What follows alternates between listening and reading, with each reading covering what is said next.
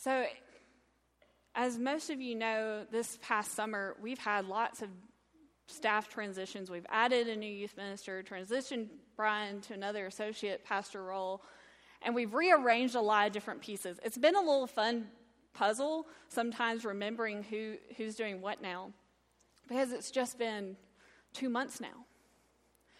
And starting this past June, I was asked to be over discipleship at the church, which means working with our children's ministry, youth ministry, college, young adult, and family ministries to really look at what it means to be a church that makes disciples of Jesus Christ. And so I've done lots of prayer and reading and had lots of conversations with different people in this church and other churches. And something that I, I've been thinking about and realizing is just how easy it is for churches to settle for making good church people instead of making disciples. To make people who are fine coming to worship and, and doing the church stuff, but not really pushing us outside of our involvement on Sunday mornings and maybe Wednesday nights. Because being a disciple is so much bigger than just being a good church person.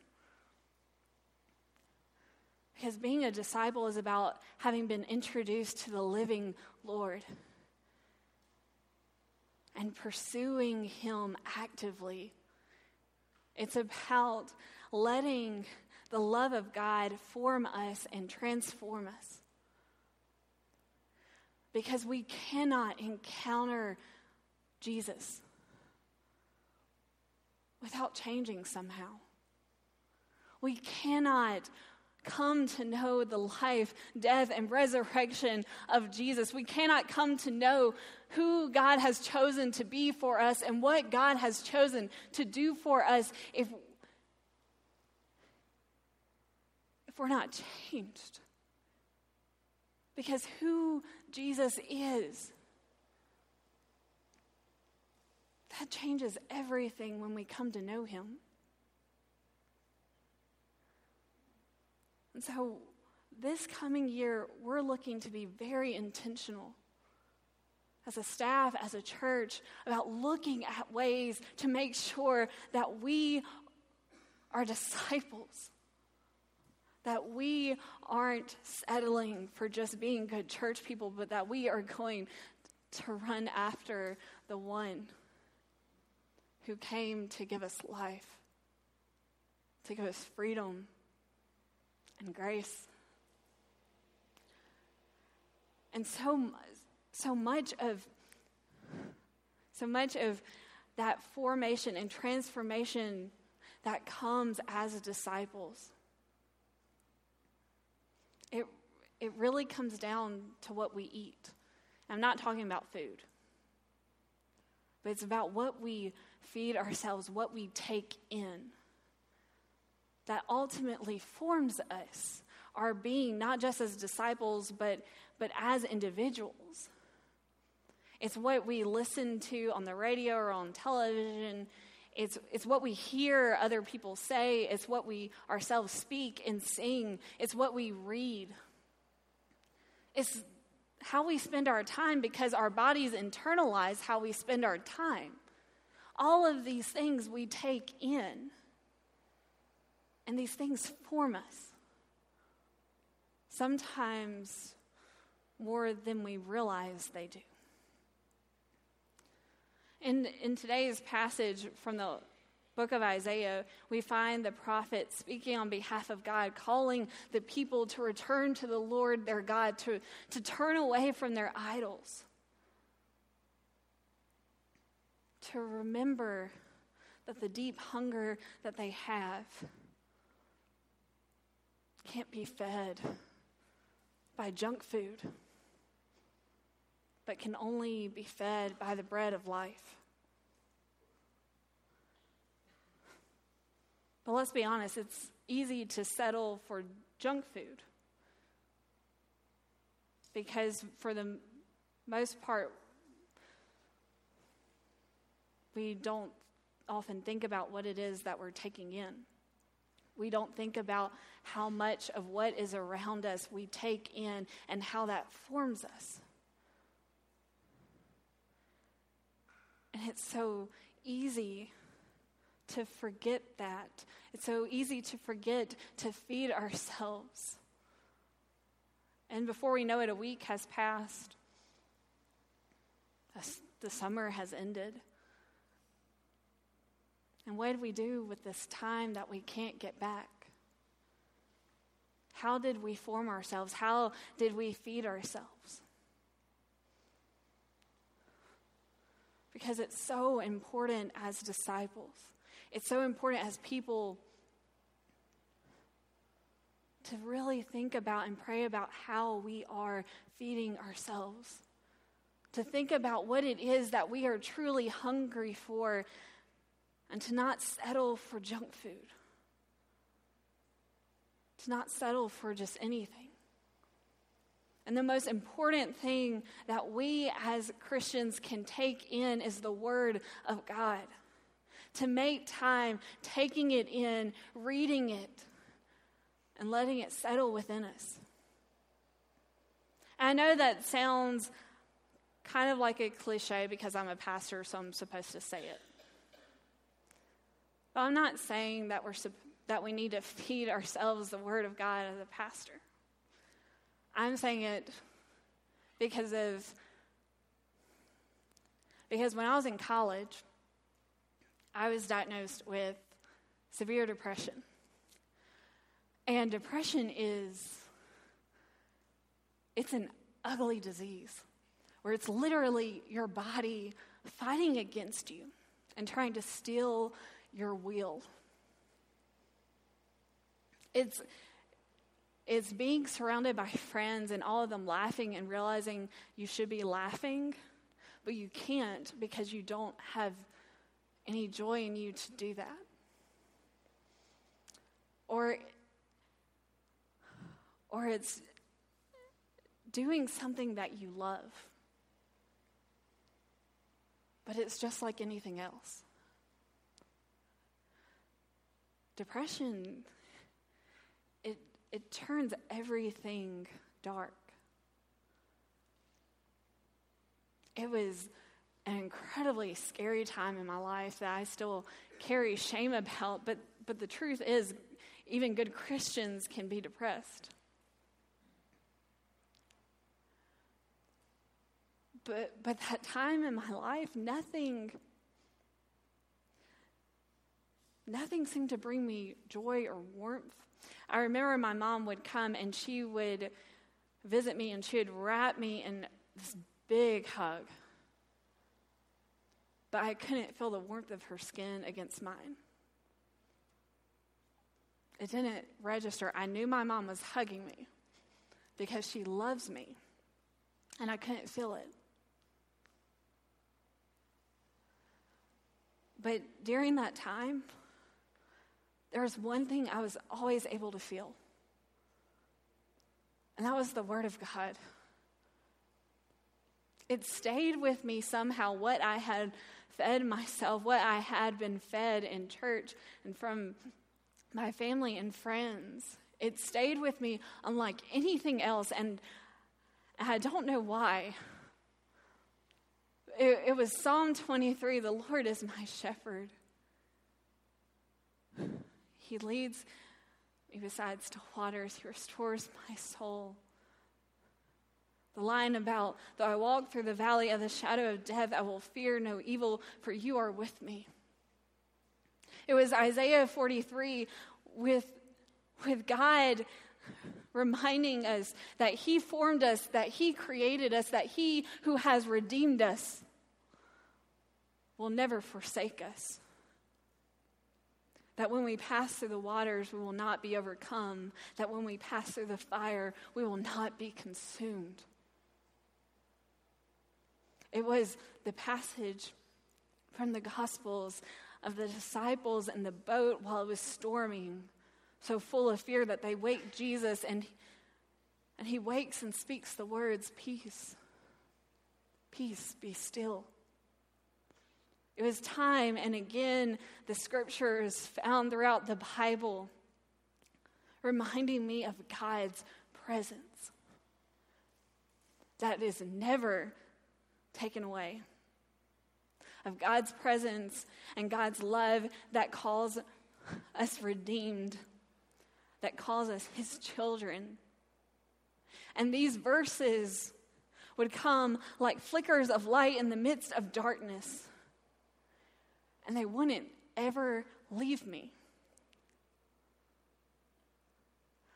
I literally couldn't feel my mother's arms around me, but I could feel the Word of God that I had taken the time to take in.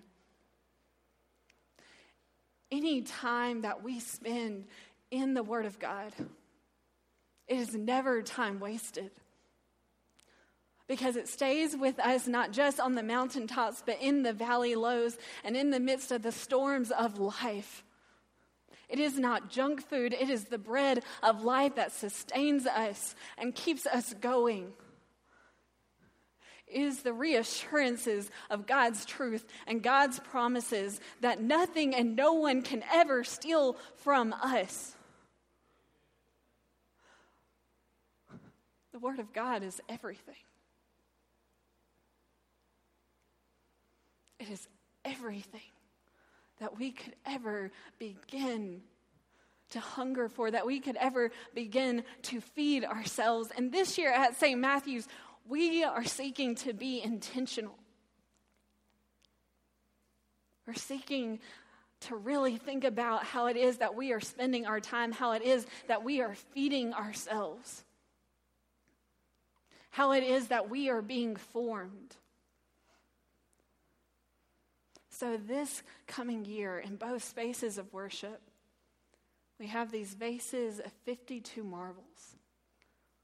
Marbles that mark each week of the year. Marbles to remind us of weeks gone that we can't get back. To remind us of the question for each of us to ask ourselves of how are we feeding ourselves? How are we pursuing our Savior?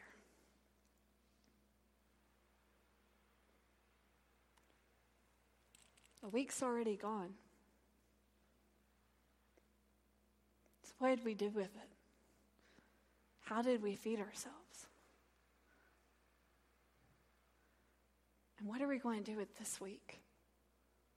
What are we going to take in that shapes us and forms us? What are we going to do with the week that we are now given as a gift from our God?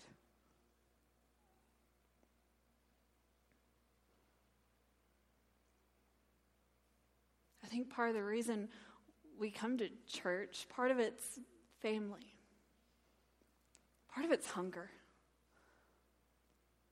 because we don't want this world to be it. Because we do know that this world isn't everything. Because we know that that there's someone who thought enough and had enough love to call everything into being that there is a God who desired us broken, sinful people who can so often forget, who can so often run. Yet a God who never turned away, a God who who refused to give up on us. A God who, who sent his son so that we could always know that our hunger will be met, that we will be fed, that we will be sustained. We come to this table remembering that Jesus came so that we would know that each of us has a place at the table of the Lord. That we don't have to do a thing, we come. But when we come, we're changed. Because you can't know Jesus and, and leave unchanged. So we come to this table and we remember that we have been made worthy by the meal that we will take part in today. That we have been made worthy, that we are marked loved, that there is nothing that we can ever do, that there is nothing in creation that will ever separate us from God and His love.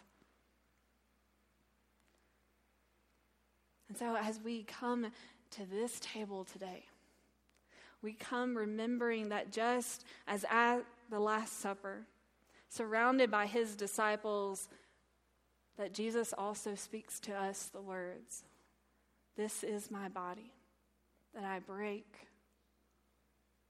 for you to know forgiveness.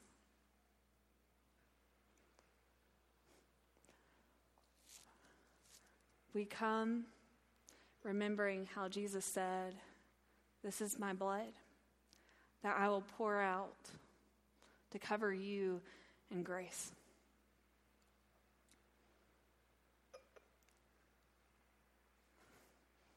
We come hungry. We come to this table remembering that is only God's love that can satisfy. And so we come asking, O oh Lord, that you pour out your Spirit upon these gifts of bread and wine and upon us gathered here. May this be for us the body and blood of Christ, so that we may be for the world the body of Christ redeemed by his blood. Make us one in ministry with you and with one another until your Son returns and we all feast at his heavenly banquet. All honor and glory is yours, Almighty God now and forever. Amen. As those who are helping to serve make their way forward, I just want to take this time to remind everyone that you don't have to be a member of this church or any church to come. You just come looking to encounter Jesus, looking to remember that we get to be transformed. So as you come, you'll have the chance to put your attendance sheets and offering in the baskets. And then you'll come and you'll receive a piece of bread, the body of Christ broken for you. The body of Christ broken for you. The body of Christ broken for you. and you'll have the chance to dip it in the cup, the blood of Christ poured out for you. The blood of Christ poured out for you. The blood of Christ poured out for you.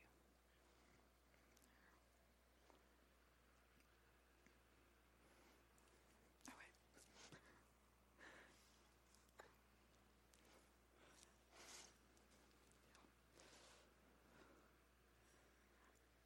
But after our servers are set, come as you feel led. Not just as your row comes, but come as you feel led. And if you feel led to stay at the front and pray, do. But this is your time, so come and eat.